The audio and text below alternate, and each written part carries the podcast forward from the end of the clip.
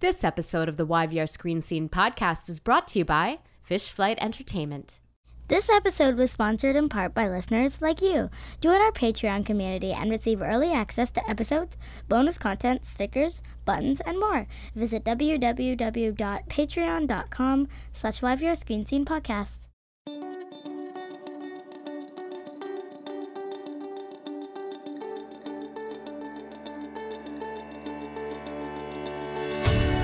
Welcome to the YVR Screen Scene podcast, where we pull back the curtain and expose the beating heart to the Vancouver film and television industry, namely the actors and filmmakers and other talented artists who do the work. Capital T, capital W. I'm Sabrina Furminger, and today I am more nervous than I usually am at the beginning of an episode because I have Fiona Forbes in the YVR Screen Scene podcast hot seat. I'm like hiding behind my computer as I say that. Fiona Forbes is a media icon and a veteran broadcaster in the Vancouver screen scene. I don't use words like icon and veteran lightly. But when you're describing someone who has interviewed more than 30,000 celebrities and newsmakers over the course of their illustrious career, well, words like icon and veteran are mandatory and called for. Fiona hosted Urban Rush, later The Rush on Shaw Television, before hosting the aptly titled talker, Fiona Forbes. She is currently senior creative producer and host for Hubcast Media. There is a lot that I love about Fiona Forbes. Your, your two names. Some people are one name, your two names. Fiona Forbes. Her ability to put her guests at ease during interviews, her ability to create her own opportunities in this hard business, her sense of style, how she overcame a seemingly debilitating fear of public speaking to become one of our city's most beloved media personalities, how she uses her powerful voice to speak out about issues that matter, like anxiety attacks, and how people should wear a damn mask during COVID 19, and how cute her dog Chewy is. So, and I'm sad Chewy's not here today, so just give my best to, to Chewy. So, today we're going to talk about as much of that as is humanly possible. We're going to talk anxiety and career highlights. We're going to look at the local media industry through the lens of COVID and in the wake of all the massive paradigm shifts of the last five years. And, and we're going to play a spirited round of favorite things. Fiona Forbes. I can't wait. Thank you. Welcome to the YVR Screen Scene podcast. Thank you so much, Sabrina. And you say you're nervous because you're interviewing me. I get so nervous when I'm talking about myself. So we're on the same page here. Well, I and don't want just you so to you feel know, nervous at all. you can't hide behind plexiglass because we are COVID friendly here. Yes. And I was going to try and hide, but you can see through it. Yeah, it's weird. I don't know if you you can see your own reflection as well Yeah. as me. It's weird because I see my reflection against your face. It's really weird. It's all just very weird. Let's begin um, with a question that it used to be kind of a rhetorical device just to start a conversation, and now like I ask this from my heart. How are you, Fiona? It's funny because I I ask that and answer that more thoughtfully now than ever before, especially when I'm feeling weird or uncertain in these uncertain times. But these are uncertain times, and uh, I'm okay today. Yeah. I'm okay. It's funny because I wasn't. It's the COVID coaster, man. I never know what's going to happen. Yesterday. COVID coaster. Yeah, yesterday. I haven't heard that turn of phrase yet. Oh yeah. I'm using it. Oh man, it was like the wild mouse at the PNE. If you ever rode that baby, you just never knew if you were going to stay on that ride. Yeah. Uh, but I'm I'm good today. Thank you. How are you? I'm not that good today. I'm not that good today. Um, I and we were talking a little bit about this before uh, before I hit record, but I I live with general anxiety disorder, panic attacks, depression, PTSD, and um, it's all. I'm super triggered. I think right now. I've had a. I've had very a lot of depression during the days, so very lethargic, very sluggish.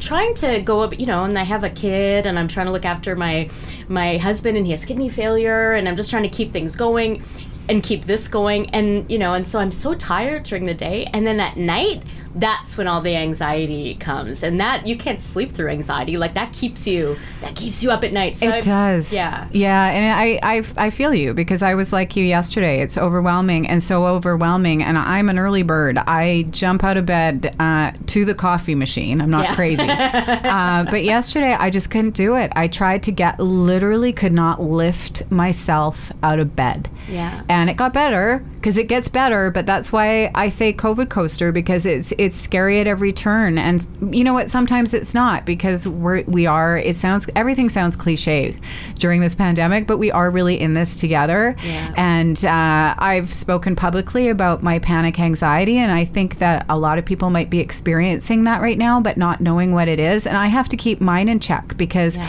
I usually only have anxiety or panic attacks when I'm under extreme pressure. But now they can hit me out of left field where I think I'm fine.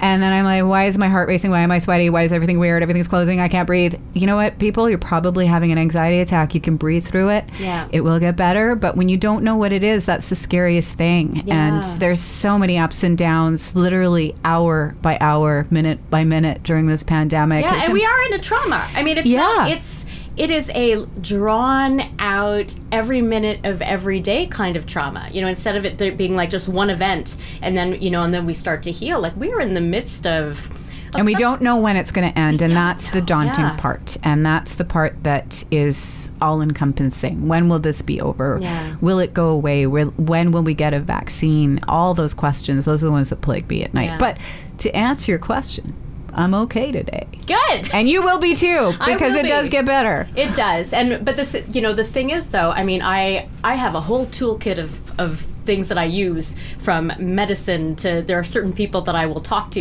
and and also speaking out because I find having labels for these things and and then speaking out about it you know on social media or even with my 9-year-olds you know just just giving voice to these things it normalizes it it takes the power away from it. But i'm thinking a lot about people. I mean who you mentioned who might be experiencing these things for the first time and don't know what it is because you know i mean we can all get to a point where our the, the, the chemicals dancing in our brain can mm-hmm. take us to really awful awful awful places. and overthinking can Yeah. do that and it happens at night and some people are alone and might not have people to talk to and dan rather tweeted something yesterday that i couldn't say enough. If you're thinking about a person and you're thinking about calling them just pick up the phone and call them. Pick up old school style, not a text, not an email. Yeah. Phone them and ask that question, that simple question, how are you? Because reaching out right now, especially to people who are alone, especially to people who may be elderly, who may be too scared. Some people may be too scared to go to the grocery store. You know, some of my elderly neighbors, I didn't know that. So our neighbors kind of gathered together and make sure everybody's okay. You know, it's just reaching out is so important. And I agree with you talking about this kind of stuff and uh, giving it a name, normalizing it because you know what? It is who I am. It's a normal part of me. I thought panic attacks would go away at some point. I've learned how to manage them. Uh, but will they ever go away and will I never have one again? I don't know, but I still do. And I've had them for. It's like grief, right? You have to figure out how to integrate them into your life. And Yeah. also sometimes some stuff, you know, that has been working, it doesn't work anymore. So you have to figure something else out. Wow, who see? How are you is a really intense question these it days. is. It's not just fine. How are you? no, and I, I generally I ask from my heart. So we were we were originally supposed to meet last week, um, and then because time is a trampoline and the COVID coaster, we had to reschedule. I messed up the day. Well, I, I mean, I didn't know what day it was. we both we both messed up. You got stuck on the Friday, and I got stuck on the July twenty third. And anyway, it Here we happen. are. Here we are. But um, in the interim, though, uh, Regis Philbin passed away at the age of 88. Mm-hmm. uh, and. I saw on social media you shared uh, some photos and some memories. Can you tell us about about getting to know uh, Regis? And because it was so cool, he actually spoke about you. I know. on I'm gonna- show. I'm getting weepy talking about it because he passed away. I, you know, I don't. I'm not joking. I don't know what day is what. Was that Saturday? I think it was. Fr- I don't know. Fiona, I don't know. Don't ask Let's me. just say a couple days ago, and of course I saw the news, and immediately I was, I was, I was. It was like somebody punched me in the stomach because it was one of those things. Regis Philbin is the reason why I, I, I got into talk TV. I've been doing what I do for 25 years, and Regis and uh, Kathie Lee was the show at the time. Uh, then it became Regis and Kelly, but it's a show that I watched every single day, and so did my co-host Mike Eckford, who everybody asks, "Uh, "Are you guys still friends?" Yes, he. I call him the brother I never wanted, but he and I text almost every day, which people think is weird, but we text each other every single day. Um, the brother you never wanted. I, I'm gonna cry. That's amazing. he, he laughs too. Yeah. Uh, but uh, yeah, Mike and I uh, were given a talk show, literally given the keys to the car. Somebody gave us uh, a producer who I still know and love, uh, named Manuel. He he auditioned Mike and I separately, put us together because he thought we'd have chemistry, and we all had a shared love of Regis Philbin. And uh, what would Regis do became our mantra between Mike and myself. You know, when we would question how we would do an interview, we didn't talk a lot before the show because you and I just had it. Let's save it for the show. Save it for the show. That was a Regis thing that I learned. Yeah. He never used to talk to his co-host uh, before the show, and a lot of people would find that snooty. But he wanted to keep it fresh. Uh, when we didn't know how to do an interview or how to approach it, what would Regis do would be the question. He'd do this. What would Regis do when he was talking about a personal thing? We would turn to his example every single time. He was one of the best in the business, and it's very rare that a celebrity passes and people have only nice things to say Yeah. because he's been in the business. I think, gosh. I want to say close to 50 years. Uh, He was but 88 years old. 88 years old. And uh, yeah, so looking up to him was uh, something my co host and I. Uh, both did, and then uh, the uh, River Rock, uh, is it the River Rock or the Hard Rock? The River Rock uh, brought him to Vancouver. I want to say mm, maybe 12, 15 years ago. I can't remember exactly. But when Mike and I found out that we were interviewing Regis Philbin, our idol who is who you emulate every day on your own show. We copied him completely. Like our show. We wanted to be like his show. So it's Yeah. got a desk, it's got coffee. I mean, it was not reinventing the wheel, but literally, although Mike and I would fight, we called it Regis and Regis. No offense to Kathie Lee and Kelly, but it was like Regis and Regis. You were but both- we were both Reach. Reach. Uh, but yeah, we got to interview him and it was at the River Rock. And Mike and I were so freaking nervous. How do you prep for something like that? How do you? I don't. I wish we still had the. I'm going to say tape because it would have been on actual videotape because Yeah. it was 15 years ago. I wish we still had that interview, but unfortunately we don't. I don't remember, but what I uh, exactly what we spoke about. But I do remember as soon as he walked around the corner at the River Rock, and we had our camera set up and a couple of chairs. He exuded what you see on TV. He was warm. He was welcoming it took all the fear away of the interview and we actually had a conversation. And after that conversation he had a million things to do. He had other interviews and he gave us time. And he said to mike and myself and i'm going to start crying because he literally I, I got to meet my idol and he just passed away. It would be like you know an actor meeting the person that they you know it's that kind of thing. And uh, he took about half an hour. He spoke to me and mike and he told us he said producers my entire career have tried to create chemistry between two people. he said i have it with uh, kelly i had it with kathie lee but it's something you cannot create it's a needle in the haystack and he said you too have it uh, he, he told us never to let, let it go, but hey, TV industry kind of changed and we did, but whatever. Mike and I are still friends. Um, and we still have the chemistry, but we always joke we play talk show when we're together. But um, but yeah, meeting him and him saying that was the biggest compliment I could ever have. And uh, it's made me reflect a lot in the past couple of days about what it means to actually meet the person who is literally your hero and the reason why you got into the industry that you're in. For anybody, it doesn't matter the industry. It could be Picasso and art, it could be anything, except for, well, that's not going to happen. I don't know. Um, who am I to say? With the way the world's going now, oh, hey, there's knows? Picasso. Uh, but yeah. So it's heavy. I don't often. I mean, it's very sad when celebrities pass away, and yeah, I've met a lot over my career, but this one it hit so hard. But it's also the pandemic. You know, I find that uh, that people passing in any way, shape, or form, it, it it's it's a lot. But um, I, I feel so lucky to have met him and to have the experience. And he didn't just talk to us. He he when he left, and I say it all the time. He looked at me and he did the double gun fingers. He did! and he's like, you got something, kid. A wink and a smile, and he was gone. And then Mike and I found out that he gave us tickets to the show. So we went, and then during the show, he interrupted the show to say, Are Mike and Fiona here? Are they in the house? And he had us stand up, and I just was like, my stomach just like butterflies. I was like, What's happening? We just knows who I am. Yeah. And he enjoy uh, acknowledged our interview was great. And then the following Monday on the show, and I did post the clip on my social media. Yeah. I'll send it to you if you want to play it now. Well, we had a good time and it was fun. And I got interviewed by the leading team up in Vancouver. Fiona and Mike, they do a show called Urban Rush. of They- course. They've been together 10 years, and of course, they want to know all of our secrets. You Yeah, know. right. What did you tell them? I you told didn't them tell nothing. them my secrets, we, did we you? have no secrets. but it was great, and we I enjoyed meeting them. Um, but um, Very moving. He Fiona. he Wow. acknowledged us on his show, and my phone rang off the hook. And of course, I had to. Rec- Was it a DVR then? Is that what we did? I somehow had to get somebody to record it so I could have the clip from Regis, but it's something I cherish. That is that's incredible. Gone but I'm never so- forgotten. Absolutely. Oh, and like you carry like you're his legacy. Everybody who was inspired by him is is his legacy. You know what I find? I think I told you this before. I don't know if I have, but when I first moved to Vancouver in 2002, um, it's been a while. I still sometimes act like I'm like new to Vancouver, but That I'm like, no, it was 18 years ago. I can't do ago. math very well, but I was 18 Math years is- ago. I'm, I'm bad with math except for invoicing, and Yes. I'm amazing. Um, but I, you know, you, yeah, so it was during that brief window where you were at breakfast television, uh, and. I, I mean, I was going through like agoraphobia, and I just I didn't want to go outside. I was scared. I was scared of and depressed, and I got to know Vancouver through your show.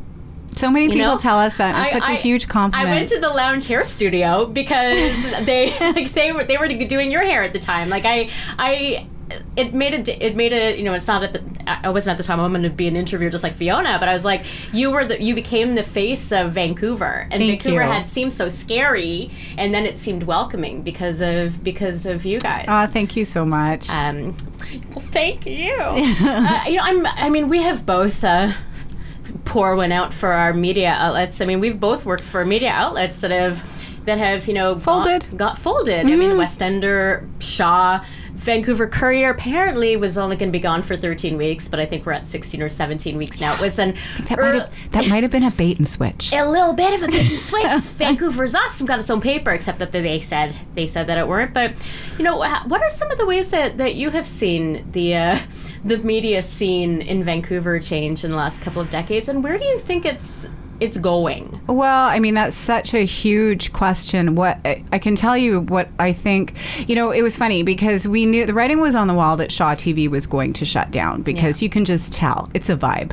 You know, certain show gone, layoffs here and there, tiny ones, you know, and then a year later, oh, this show's not happening anymore, but we're going to change your show and another round of layoffs. And then The sets become smaller and smaller. And, yeah. And so we knew what we didn't know. And when they did, I think there were about 60 staff on still at the time. And it wasn't just our show, these were all the shows that ran the whole community channel, people on camera, behind the camera, you name it. When the final 60 or so were laid off, they announced in that same and I was the only one. I was like you guys it's ending. And everyone's like stop saying that. I'm like you guys the writing's on the wall. But what we didn't know is they'd be turning the channel off. Yeah. and I'm like well that is a piece of history. Can I press the button? But apparently they needed security in the master control room so that I wouldn't go plum loco or something. I don't know exactly what I would do. I don't know. I don't know, if I'd want to be there with a camera to, to watch it all. um, but yeah, so the thing that was most disappointing. I mean, that was disappointing in a lot of ways because it's the first time in the history of Vancouver, and don't quote me on the years, but I think approximately 50 years, Vancouver does not have a community channel. And as we know, as the, you know, social media and the internet gets bigger, uh, local news gets smaller, and the Courier, West Ender, and all the local publications that have fol- folded in print are you a see great, great nodding and shaking my I head know at it's the same, same time. thing, right? It's infuriating. Local news is so much more important now than it ever was. but- literally now more than ever. yeah, and there are no outlets anymore. So to me, I mean, what you said about you learning about Vancouver, I have had hundreds and hundreds of people tell me that over the years, Yeah. how they discover, and the it- same ch- is true for the Vancouver Courier. How did you find out what's happening in your community? Yeah. Uh, well, now Twitter and the whole shebang is just a negative cesspool of I don't even know what. But you know, the positive local community stuff is gone, and it's so sad. If I We people need it so much. I know, and people now. always ask me, Fiona, why don't you, Mike, do a show again? I'm like, because nobody wants to do a show like what we did anymore. Will there be a place for that in the future? I would have said no before the pandemic just because of the way things were. Yeah. But now I'm not so sure because we are so much more, and I, I'm hopeful. Do I think it's going to happen budget wise like we used to do? No, I worked in the golden age of television. It would probably be on a shoestring and something different. But I do think that local community news, entertainment, the people in your goddamn neighborhood are so much more important and integral now that I really hope somebody steps up to the plate, but I might be a little bit too optimistic. I'm What- optimistic though, Fiona. but what I you're am. doing is new media. It's what Yeah. you have to do to survive in this industry is do it yourself. It's all DIY, and that's what I do now. Yeah. Yeah. Yeah. Um, and you did not stop during the pandemic. You were telling me a little bit about that before, in the before times before I hit record. Um, you you were still creating content, And Uh, it was a happy accident. it- yeah. So t- so tell us about the work that you were doing during the. I mean, now I should say we're still in a pandemic. I mean, you came in here wearing a mask. We have the the plexiglass thing up. We have my hand little- I, I, I made you reach for your own bottle of water in the fridge. Like it's we are still in a pandemic, but we are it's we are in phase three. You know, so Yeah. we are able to go out a bit more. But you know, when we all pretty much the province went into into lockdown in in mid March. Tell me about what happened with with you. Well, I'm you currently working uh, with a production company called Hubcast Media, and they do a million different things, uh, including supporting community content. Uh, but uh, what I do with them now is a music show, and we uh, we're just on. Gosh, my brain doesn't work. Were we starting season three or season four? Anyway, we were just starting, embarking upon our new season, and we had shot one or two episodes. And this was just uh, the week before St. Patrick's Day. And I had to go to the studio because we were in pre production for our next episode. And I said uh, to my boss, Peter, I said, you know, I saw a promo for Big Brother Canada last night, and they had their host at home. Right, we're talking mid March. Yeah, mid March. Yeah. I think it was probably the first week of March. And a little bit of panic had set in for me because I went to a hockey game that week and I remember thinking and looking around because I'd heard about the pandemic. I'm like, you know, does, does one of these people in this arena are they sick? And uh, then I said to my boss, I'm like, I think we need to plan for me to be at home. And Hubcast uh, Media specializes in live streaming. Yeah. And prior to the pandemic, there were a lot of great things we were doing, but it hadn't really caught on. But now the phone's ringing off the hook. And my boss is very inventive. And he said, Well, let's just set up a TV studio at your house. House is my uh, 800 square foot apartment in Kits, just a couple blocks from here. Yeah. But the next day, literally, because he's like MacGyver when it comes to TV, I had a three camera setup. And for those in the business will understand, three camera setup in my living room, along with all the equipment in order to do video interviews. Uh, and I have been in this business 25 years. I have learned a lot of things along the way, but I have never operated three cameras, been the audio tech and uh, been the one to dial in guests and stuff because That I was all you. well, I, I had to be by myself in my home. Who else was? So oh my I had a brief tutorial, and thankfully, again, to my boss Peter, he's really good at dumbing things down and explaining. so oh, I was hosting from my home. My music show is called On Stage, and we have since titled the 36 episodes we shot from my living room in eight weeks, the isolation sessions. Thirty-six. Yeah, and we didn't plan on doing it every day. My music show was never daily. We would do 13 episodes a season. It would take six, eight months to shoot them.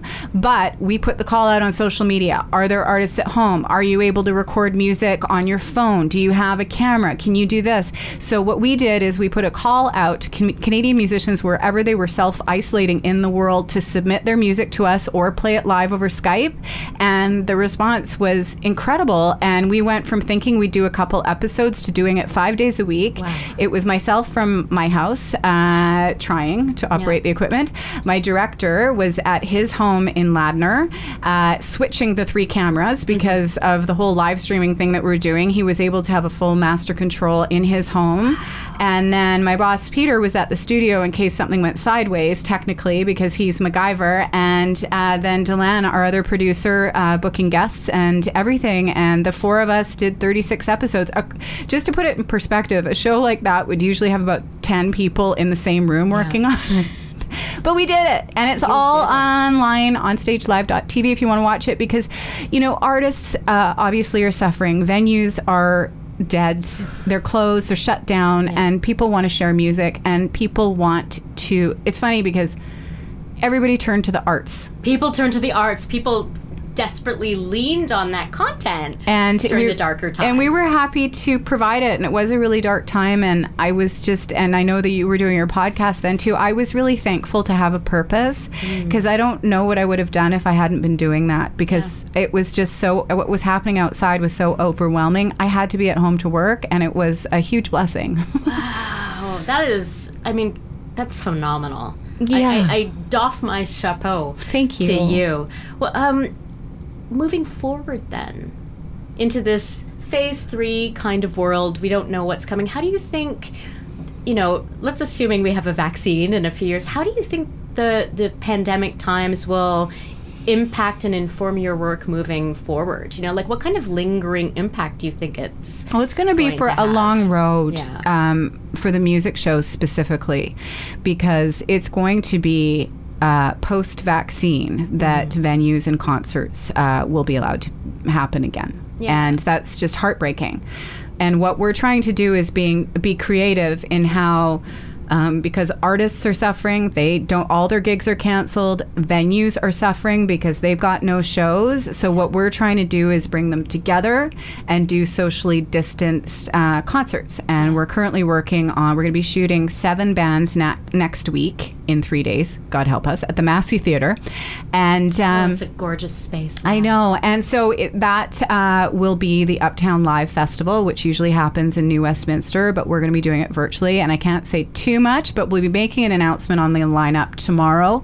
Uh, but we uh, we are able, and we did uh, a project a few weeks back with the city of Coquitlam. Uh, we brought their Canada Day uh, celebration uh, to the theater there in Coquitlam at the Evergreen, and we just had our hosts there, and we had people submit all their segments, and we also recorded uh, their summer concert series, which is currently airing on their website. Yeah. So what we did is just we had to figure out how to get bands in the venue, uh, no audience, which is super weird, and uh, record the concerts and uh, put them online because people still want to watch them. Artists still are creating music, and uh, when we were shooting the summer concert series for Coquitlam, it was pretty incredible because you know the the Evergreen Theater in the city had all the protocols in place. Yeah. It was very strict, uh, following most of the same film and television guidelines that the industry is using now.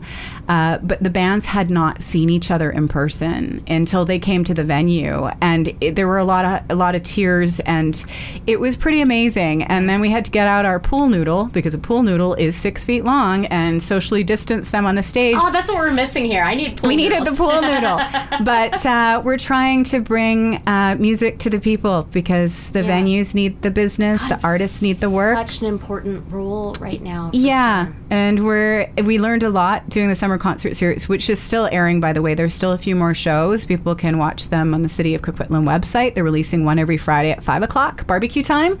Perfect. And Or then- the martini hour. Yeah, the martini hour, whatever your poison is. And um, but yeah, that's how we're moving forward right now. But it is a moving target. You know, I the positive Fiona thinks, well, maybe we'll be able to have small audiences in at some point. And then the Fiona that saw the news today is like, well, we're back to five people. Is that what they said? Five, six people gathering. I'm not even. I'm not even Yeah. sure. Yeah. About, about how it's all supposed to work, and so you know, I have my bubble, and then I stick within my bubble, and I'm not. I, I don't know how or if I can introduce new people. So. Yeah, who wins in the battle between positive Fiona and negative Fiona? Like, is it are you in a constant like Constant battle. constant battle? It is like, and I'm sure a lot of people can re- relate. It's like having the devil and the angel on your shoulder when Yeah. it's the pandemic. Everything's going to be fine. No, it's not. The world's ending. Yeah, you know, mm, he who controls the spice controls the universe was a conversation I was having the other day, and replace the spice with vaccine, and that's where we are. Yeah. I can, can we just take a couple of minutes to talk about Dr. Bonnie? Dr. Yeah. Bonnie Henry, Yeah. who um, one of the first things in the first month that my daughter and I, when I was trying to teach homeschool, which is a whole other thing, uh, which we will not get into today, but it's definitely contributed to my um, my mental health decline. One of the first things that my daughter did was write a letter to Dr. Bonnie. You know, uh, just telling her how much she admired her and um, and thanking her for telling people to wash their hands and and to stay home because you know Mari's daddy is really sick. You know, so it's it's it was she's been a, such a wonderful calming influence. However i have had some frustrations recently and i don't know if you're the same where do you think dr bonnie is being too calm? Because there's a part of me i see videos like of everybody on Drum circles, drum circles or houseboats. houseboats or playing soccer in a Houseboat- field. Yes, yeah that, that and one uh, went viral. I didn't really mean to, but not how you want to go viral. Not how you want to go Just so people know, there's a soccer pitch in Kits here, and when we were on, I mean, I guess it was never really a lockdown. It was We a Canadian. it. Was a Canadian lockdown. Can you guys just stay home for a couple months? Okay, I'll just be right here. Okay, okay, eh? Um, you know, it was a canadian lockdown but there was Nerves a soccer courtesy. pitch that's right by my house and right by my house on the same block as a senior's home. So at the height of the pandemic when I was seeing 20 or so people doing full contact sports, I tweeted about it and it did go viral. But yeah, those things do make me really frustrated, sad and angry. yeah And it's just, uh, do I think your question was, do I think Dr. Bonnie is too calm? No, I think she's got the perfect pitch because I think there is, um, you need a good cop and a bad cop. And oh, she's such a good cop Yes, but good leadership has led us to be one of the best places to be, not just in our country, Yeah. but possibly one of the top okay places to be in the world. We are one of the top okay places. Like I just I guess what I want when I see a drum circle.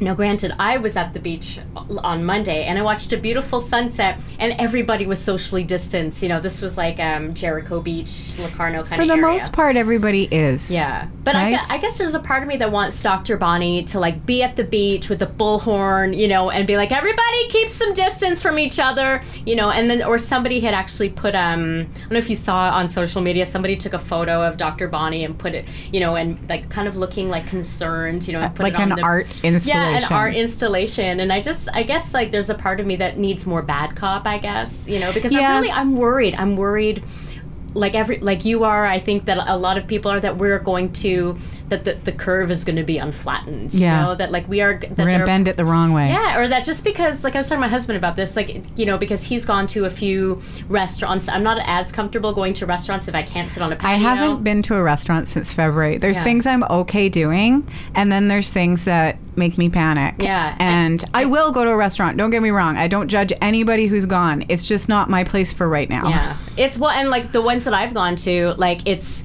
you know a, the, the patio at Seasons where it's like there's major space between everybody, and you're being served by people in face shields and and masks. But like my husband was saying that he thinks that people more people are going out and not wearing masks because because the bars have reopened and the restaurants have reopened, and you know it's kind of like normalizing. Yeah. Uh, do I think she could be a little bit more stern with us? When Dr. bonnie stern, um, we know we're in trouble. Yeah. I think the bigger problem is I think I, I- do think that she is handling it better than anybody could, and, and strong leadership is key. What I think the big problem is is that because we're seeing the rise in cases, and I don't know the stats off the top of my head, but the rise in cases is uh, people under 30, and I'm not picking on people. That's actually a stat. The new cases that are coming up over the last couple of weeks since Canada Day are young people. Um, I don't think they watch the news because we are. They're not the demographic Yeah. That actually tunes in at three o'clock like somebody like me does who has anxiety attacks about it about how many Do you cases. get a reminder on your Facebook? Got No, it. but I do check my Twitter at probably around 3:05 every day. But I don't think that. Um, and I don't want to finger point an entire age group. but Again, it's statistics. Younger people are not paying attention. Yeah. I overheard somebody the other day say, "Oh my God, is that like pandemic thing still happening?"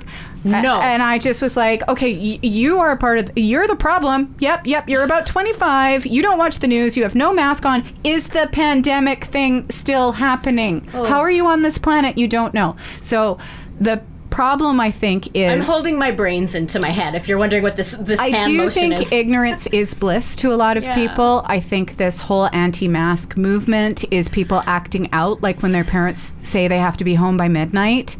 I, it, it's it's there's a backlash happening that I don't ex- and again this goes to my goody goody Canadian thing. I don't expect here, and it's really I'm just really dis- I don't get it. I don't get it. I either. don't get it. And people who don't wear masks, they're the ones that don't respect your space. And yesterday at the Safeway right across the street from us here, there was one guy that just wouldn't get out of me and this other lady's space no matter what and it was almost like he was doing it on purpose. He didn't have a mask on, we both did, and I almost felt like he was trying to start something. yeah. And I chatted with the lady after because we ended up in the same line. She was like, "Was that really weird, or is it just me?" And I was like, "No, I felt like he was trying to push our buttons because we have masks on." Oh. And I Ugh. and it's just It's disappointing. yeah. So Dr. Bonnie, I think she's fantastic. Um, should she get mad? Yeah, but are they going to hear? Are they going to listen? I don't think so. I think there's going to be some very very tough le- lessons learned, and there's going to be people in the hospital telling their friends, "Yeah, you know what, guys, the COVID thing's not a hoax." Yeah. Dr. Bonnie was right. Who's Dr. Bonnie? Well, she's the one that was telling us for five months to wear, be careful, wash our hands.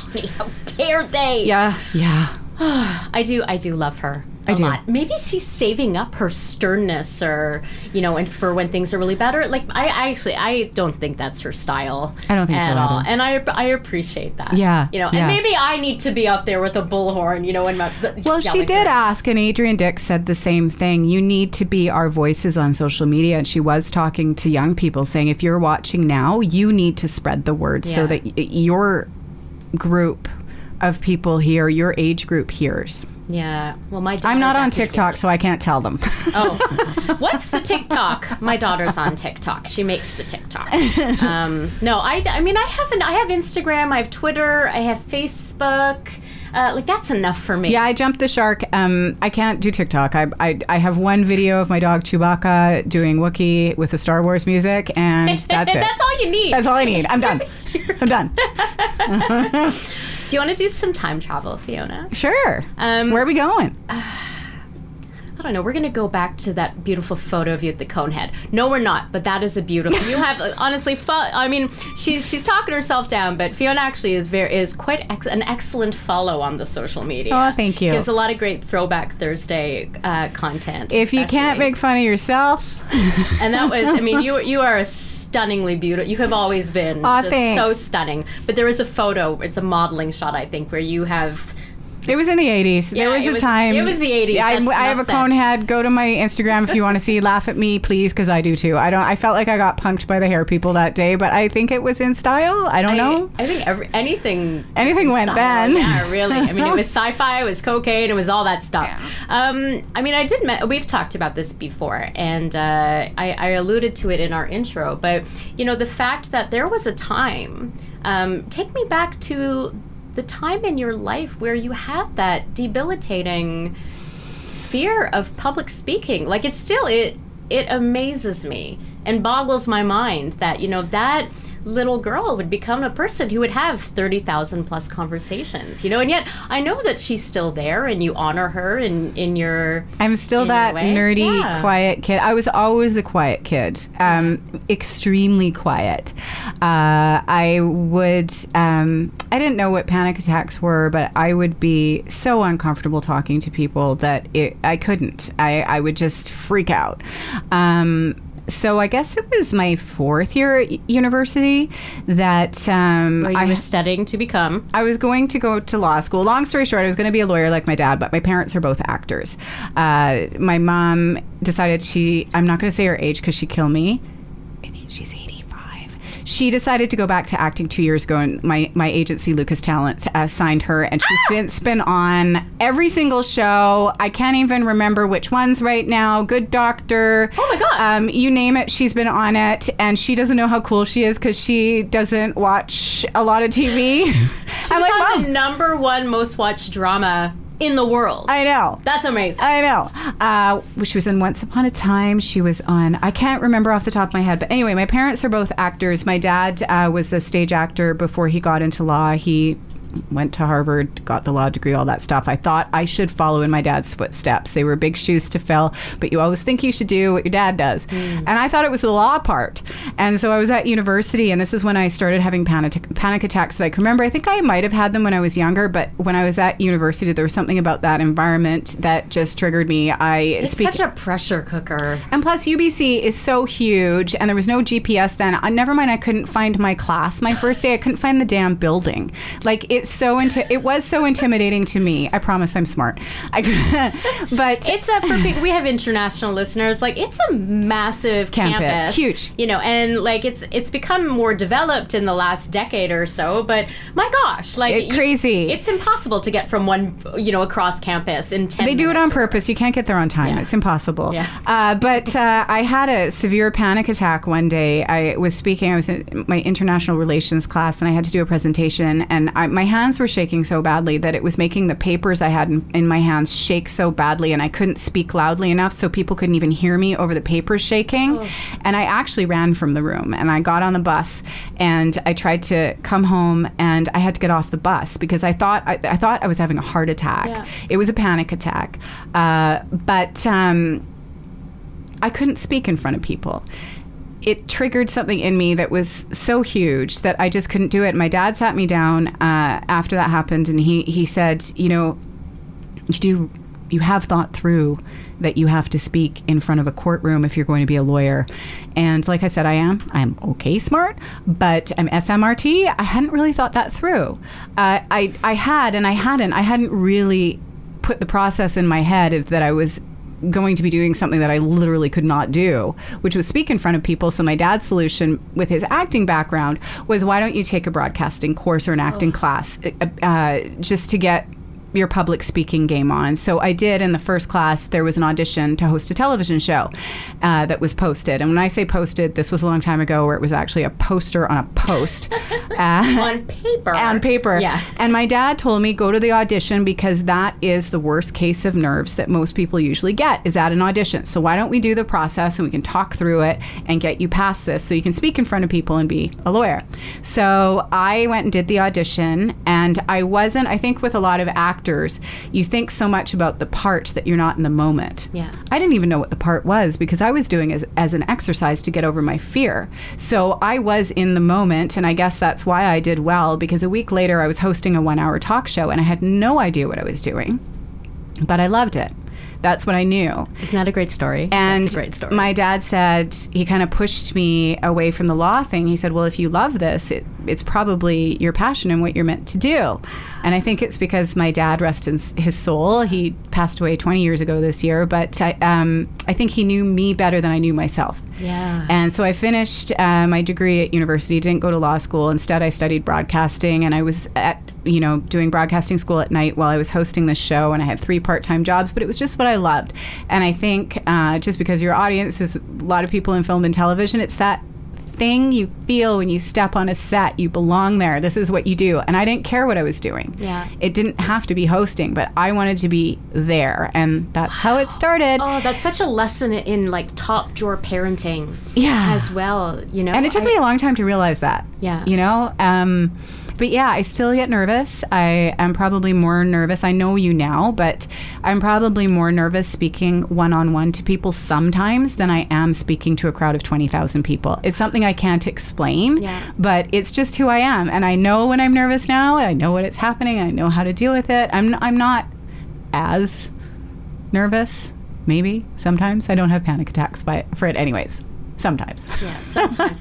do you like? How do you think that the experience of having panic attacks, living with panic and anxiety, impacts you as an interviewer? It it actually doesn't because you know it's funny because it's all about you know because there's different kinds of nerves, mm. and the nerves I get when I'm panicking are because something is making me extremely uncomfortable and I have to figure out what that is to make the panic stop. Yeah. You know, am I feeling claustrophobic? Um, you know, what is it? And once I identify it, I can get out of the panic. But the nerves I have when I'm doing TV are a different kind of nervous. It's nervous excitement. And it's funny how the tables turn because I now do media coaching and training and I tell people how to get over their anxiety, even though I I can only speak from my experience. But the nerves we feel when we're nervous in that instance, when it's not actual fear, it's nerves. Yeah. It's the same energy you have as adrenaline when you're excited about something. So it's all about channeling those nerves in the right direction. Yeah. So when I'm doing TV and I f- feel myself freaking out because it is the same thing, your heart, you know, your heart rate's going up. You're, you know, you might get sweaty and weird, like I'm prone to do, and and you might feel uncomfortable. But it's all about, you know, if you're about to jump off a di- diving board and you're really excited about it, it's the same kind of thing. It's Yeah. like, oh wait, this is nervous excitement. This isn't nervous bad. This is nervous good. And my dad, just to give him kudos once again, he always said, if you're not nervous about what you're about to do, you don't have the passion you should to do it. And whether you're stepping on a stage or you're a public speaker, your cameras are rolling, it's all the same stuff. so it's 'cause you channeling it. care. It's because if you don't care about it, then you're not gonna feel the nerves. Oh, Mm-hmm. I get, I'm gonna try to integrate that into my own parenting as I watch my daughter grow up and try to decide what she's gonna do. Also, I do feel though we put too much pressure on people in their late teens and early 20s, even their whole 20s, to figure out what it is, you know, that they want to quote unquote do with the rest of their life. You know, like I like it's.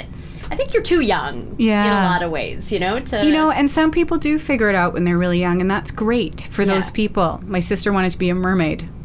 She is. Yeah. I know that sounds crazy. She's actually a scuba diver, but my dad also figured out she wants to be a mermaid. Okay, what's the human equivalent? Mm. Scuba diving. So we bought her Jacques Cousteau's encyclopedias and she poured over those and she made a career of it.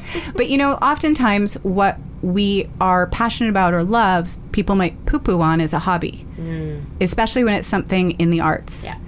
You're not, you're not a concrete doctor lawyer and i'm guilty of thinking that like i had to be a doctor or lawyer or something like that that's a real job Yeah. and having Real parents job. that both get act do acting they kind of understood so i was lucky but yeah there's a lot of pressure i think undue pressure sometimes some like some kids like they figure it out but they know right away. Um, okay. I want to talk about talk. I don't know why I can't say talk like a normal person. because Talk. i said it like regis right off the top you did. It's it's the reach. It's the reach. It's the reach. Let's talk uh, best and worst. ooh Yeah. You're like ooh or ooh. Yeah. ooh and ooh. see i'll warn you in advance oftentimes i just can't remember so let's Yeah. see how we do Yeah, I mean, I've had, I try not to, although I do have a game called Favorite Things that we're going to play later. But, you know, it's like, it's whatever comes to mind when you say it in the most. So, best interview. And is it Regis. still? Oh, okay. No, just because we just talked about it, I have so many favorite Yeah. interviews. What 'Cause were you, had going to say? You had told me uh, John Cleese. it's still one of my. Yeah. It's funny. I was just talking about that one. Yeah. And uh, recently, because you know, another person I grew up watching. Oh my God, it's John Cleese. I grew up watching Monty Yeah. Python, Fawlty Yeah. Towers. I, I was quoting it at him, and then I caught myself quoting Monty Python to John Cleese, and I looked at him and I said, "Oh my God, I'm one of those people that's quoting Monty Python at you." But what He did you mind. quote? I, it was the night. s- Say. I just couldn't. St- I couldn't not. but um, he's one of my favorites. Martin Short. He was another one. Gosh, uh, so many. Yeah. So many. And sometimes it's the people that you least expect. It could be Joe Blow off the street that just came in and made a salad, and it was so fun. But Yeah. uh, yes, a lot of celebrity interviews are way up there. But um, mhm. Worst. it's so hard to say many people. Yeah. It's so bad because everybody wants to know who is an asshole. yeah. It's hard. You don't have to name, but like, There was one celebrity. She is an. I'll say it's a woman because that made it extra disappointing. Uh, I'll tell you after. okay, good. but I don't like to name people because I always think, and this is what I think. She could have been having a bad day. Yeah. She could have just had a phone call where she found out something really terrible happened. And I always give people the benefit of the doubt because I haven't met her again. Right. Uh, but uh, she's an A-lister, and the interview was scheduled to happen at an event, and we showed up with our cameras, and she just looked at me and she said, "Who are you?" And she's somebody I looked up to my whole life. So it was really disappointing. That is that is yeah, but again, I don't know what her story was that day. Yeah. So And I what does that do to you? Because like I mean, I'm maybe this is this is a selfish question because um, not this has not happened on the podcast, but it did happen when I was was writing for the West Ender and the Courier, and I'd be sent out to interview somebody, and it would be somebody that I looked up to, Yeah. and you know, and I'm like, I still they're a dick because often there'll be a dick right at the beginning of the interview, you know, and like, what do you do with that? Because you still gotta. Yeah, it's tough.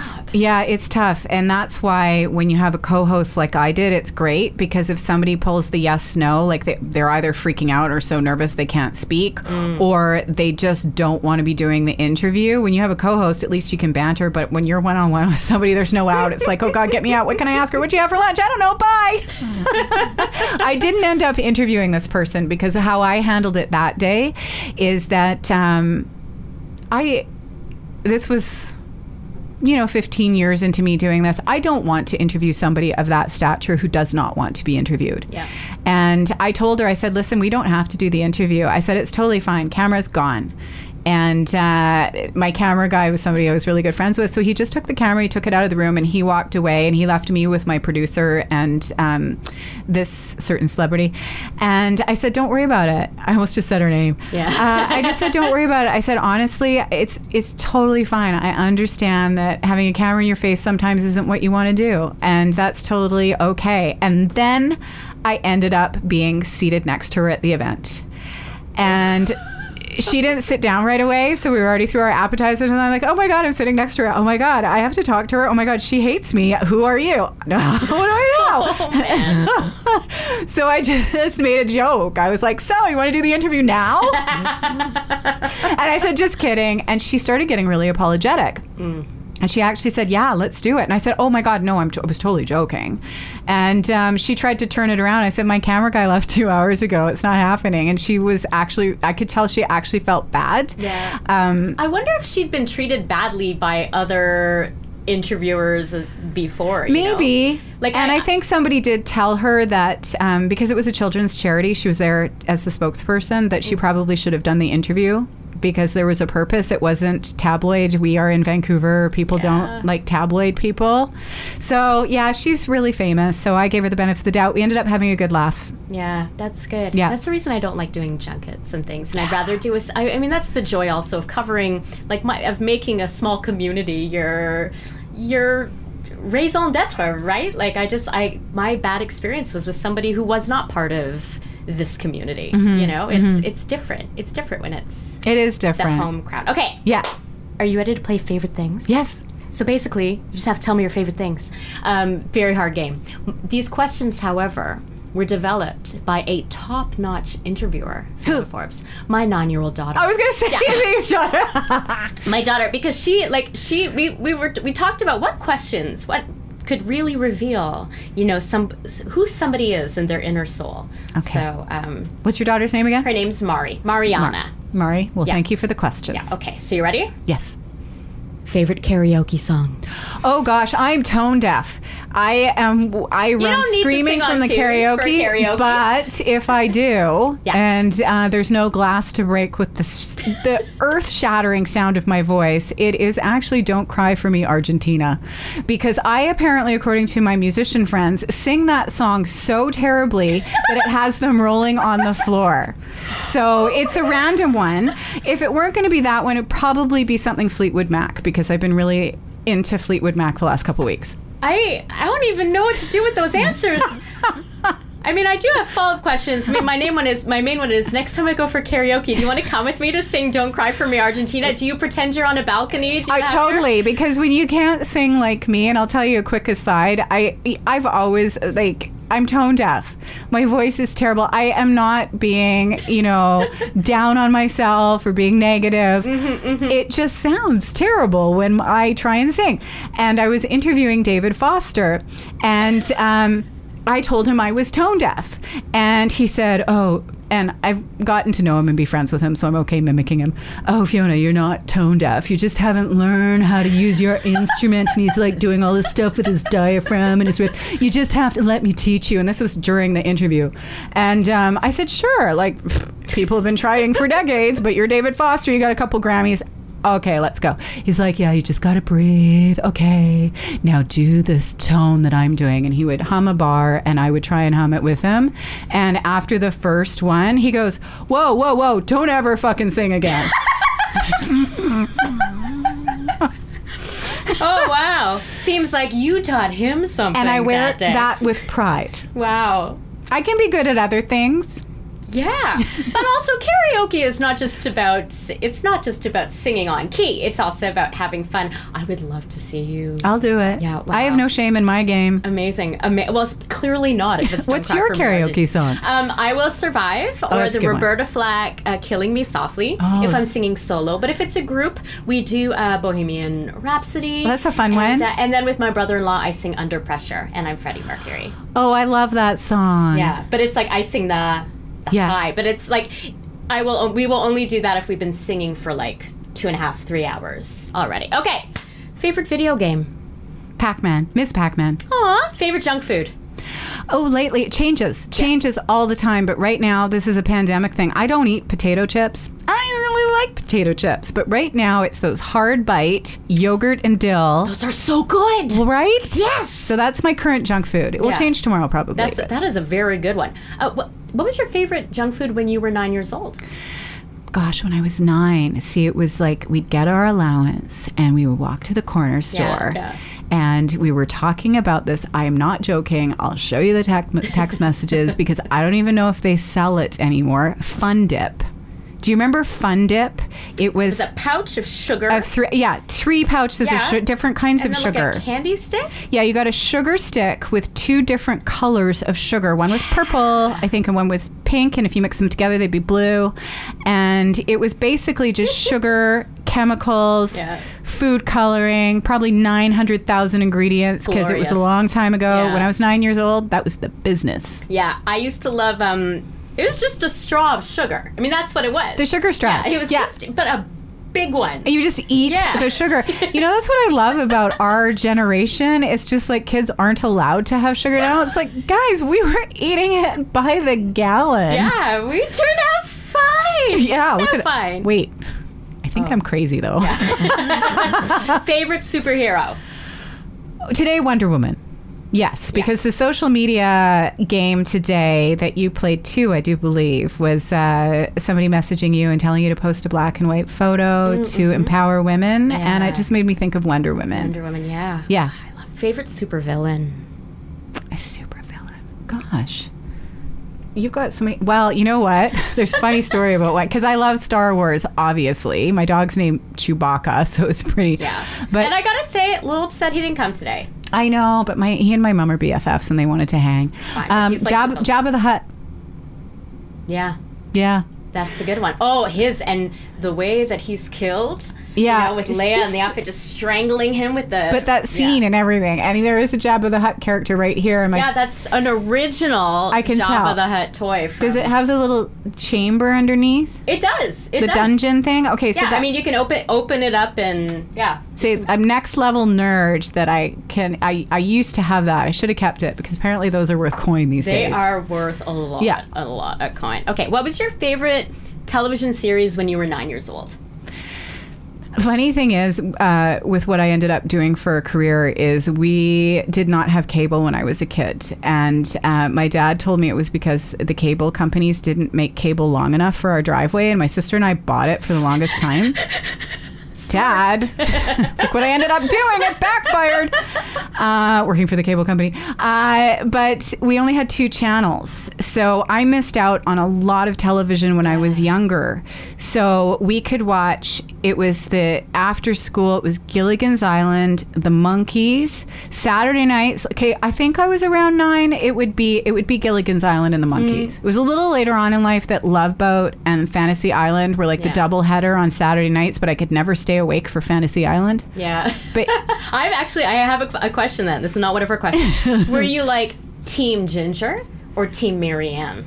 I loved both, and I know that's a cop out answer, but It but really is. I I'm love the gl- glitz and glam of Ginger, and I didn't know why, but I would still wear that dress that she wore Oh, yeah. forever. How many years were on that island? It still she didn't lose the sequence. What the heck? That's not how life works.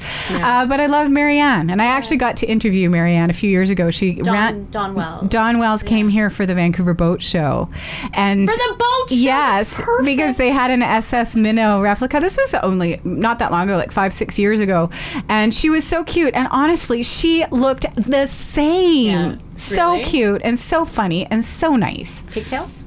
Uh, no, but she was wearing a sailor's jacket, which I thought That's, was adorbs. that's amazing. Yeah. Okay.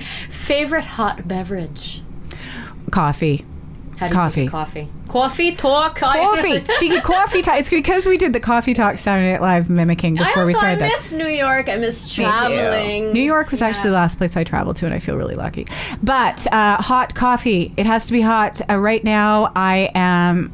I have an espresso, but don't hate me. I do recycle the pods. Yeah, I- we have an espresso. We recycle the pods as Because well. with the pandemic and uh, not being able to go out for coffee, and I only started going to coffee shops a couple weeks ago, I I have two Nespresso machines now. I have the espresso one and the one with the bigger pods. Oh, yeah. So right now I'm into the bigger pod ones, but it's a it's a latte, and I use this. Um, it's a local honey, I think it's local, called Drizzle that has a little bit of cocoa in it. So it's almost like you guys really game Oh, changer. Wow. Oh wow. yeah. Okay. I, so like we'll, that's put, we'll put a link to them in the footnotes. I'll give you my episode. recipe. Yeah. you turn the coffee machine on. Mm-hmm. That's mine. That's hers. That's hers. Okay. Favorite cold beverage?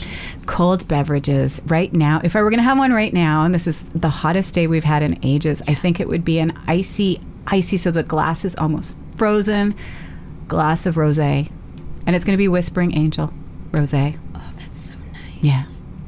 I'm gonna go across the street for a drink after this is done. I'm gonna go to Au Comptoir and have a French 75. Um, favorite vacation destination? And right now, it's such a bucket list question. And I saw three of the girls in my bubble three weeks ago. And that was our question around the dinner table was if there were no pandemic, none, none, and it's a year from now, Yeah. and you're allowed to travel for the first time, where are you going? I'm going to the Amalfi Coast because I've already I already know I'm going to the Amalfi Coast. I'm going to Italy. Yeah. I'm going to Capri. I'm going to eat their delicious food and swim in the water and just be with the people and the culture and eat that pizza. Oh gosh, I So was that's where there I'm going. a year ago at this time. Were you really? Yeah, we we were. Oh gosh, I, we were in Rome and we went to Naples and we went we went to Pompeii. Like we we like and just the. f- I love how Italians live their lives. They've got Like, it I- dialed. They they know the perfect balance of like you know of work and style and just like drinking And life. and eating Yeah. and art and you know that's I would love. To, I'm actually we were supposed to go on a trip there with some friends this summer, um, and then also to Santorini, rent a house. And, Oh yeah, that's on the bucket yeah, list too. it- but Yeah. you know it's it's definitely uh, it's not even something. I mean. It's something I can dream about, but it's not something practical, not for the next year or two, for sure. Yeah. Um, we can't play favorite things without you answering this last question because Chewy, my dog. Oh, th- what's the question? Sorry. because for my daughter this is the most telling uh, favorite animal. Oh, I didn't know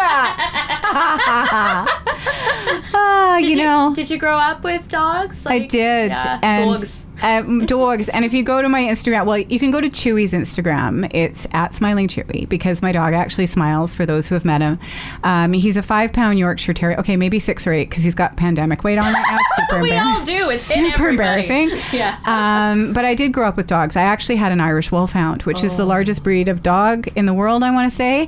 Um, and ours was a big one. It was Yeah. we had a pony that was smaller than the dog. But um, I also grew up on a funny farm. Nah. Uh, but I never thought small dogs were really dogs. I was one of those dog snobs that if it wasn't a giant creature, and don't get me wrong, I loved my Irish Wolfhound, and Chewy needed a home, and he kind of found me, which was uh, a blessing. And I don't think I ever would have gotten a small dog if it hadn't kind of been serendipitous. Yeah. But he's the smartest, cutest little thing. And honestly, and I know people with pets right now uh, can relate. During this pandemic, I've been so thank. He's sick of me. Yeah. Really, I was actually going to ask how he is doing. We're going this. for another walk. Yeah. But he's he gives me such joy, and he's with my mom right now. And if I had known he would bring my mom so much joy, I would have gotten a dog uh, a long time ago. But it's definitely Chewbacca. Yeah. So he so because they, like our my cats are done with me. Like they do. They are like you're here. You guys are here all Aren't the cats time. usually done with you? Yeah, but like they're extra done. So Chew- Chewy's not like like they're people are saying that they're worried about dogs' mental health when the pandemic is. Okay, that's going a little bit too Yeah. far. I do understand what they mean because I legitimately worried about that. Cats aren't the same, but because I when I, I when I was self isolating, I realized, and I was only seeing my mom because she lives ten blocks away.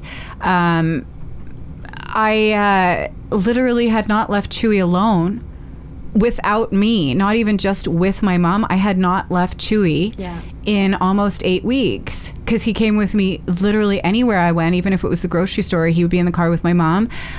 And I was worried the first time I had to leave the house and go to work without him that he would have dog anxiety, uh, Yeah. separation anxiety, and he didn't. And I'm so thankful. But I do understand people's concern about that with dogs because some dogs really do have separation anxiety. Chewy, thank God, does not. But he is sick of me. He's very spoiled.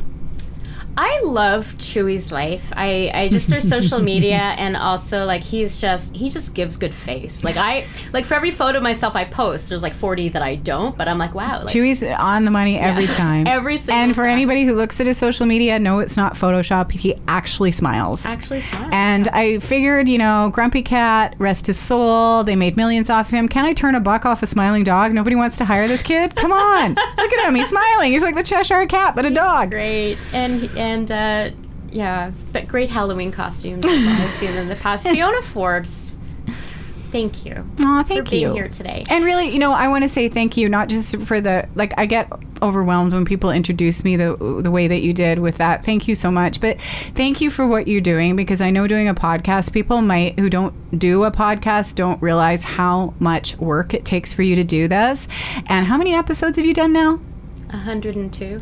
It's so much work. So kudos for you because I think that with, you know, entertainment talk shows going the way of the dodo bird like mine and a lot of community newspapers folding, having the YVR uh, Screen Scene podcast is so integral to our community too. So thank you for all the work that you're doing Thanks because we don't lift ourselves up enough in this business. And thank you. Thank you for saying that. I don't want to cry. Damn it! I gotta read us out now.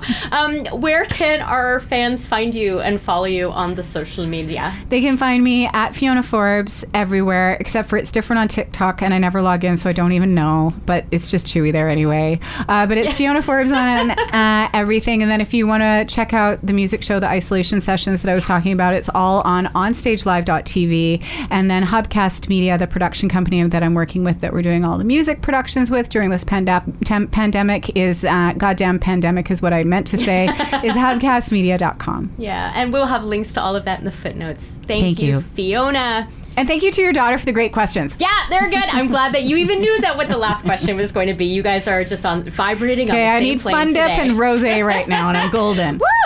Okay, uh, let's go and do that right after. Oh, and you will tell me who that A-lister I is, will. right? Okay. All right. I'm gonna speed through this then because I want to hear. So, like, subscribe, leave us a review if you are so inclined. They help us find even more listeners. You can find us at www.yvrscreenscene.com. Follow us on Twitter and Facebook and Instagram at YVR Screen Scene. The YVR Screen Scene podcast is hosted and executive produced by me. Sabrina Furminger, and it's edited by Simon Furminger. Special thanks to Mariana Furminger for recording our Patreon ad, and to Tyson Braddock and Paul Furminger, we're a family business, for technical support, and to Dane Devilay for the original music. YVR Screen Scene is a division of Fish Flight Entertainment. Join us next time for another deep dive into Vancouver's dynamic film and television scene. And cut! This ad begins with a story about an important but largely forgotten piece of Hollywood North history the fish flight. In the 1980s, the fish flight was an early morning flight from Vancouver that delivered fresh fish to Los Angeles before the start of the business day.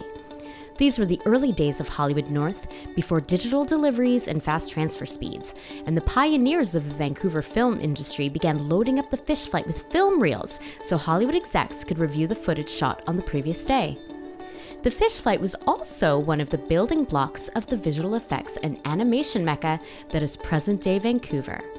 And Fish Flight Entertainment builds on this legacy. Fish Flight Entertainment serves the games, film, and television industries. We remember the days of the fish flight and attack our projects with the same passion as those pioneering days of yore. We believe in jumping off the cliff and building our wings on the way down. And who knows? That old fish with improvised wings may even fly. Learn more about Fish Flight Entertainment at fishflightentertainment.com. That's fishflightentertainment.com.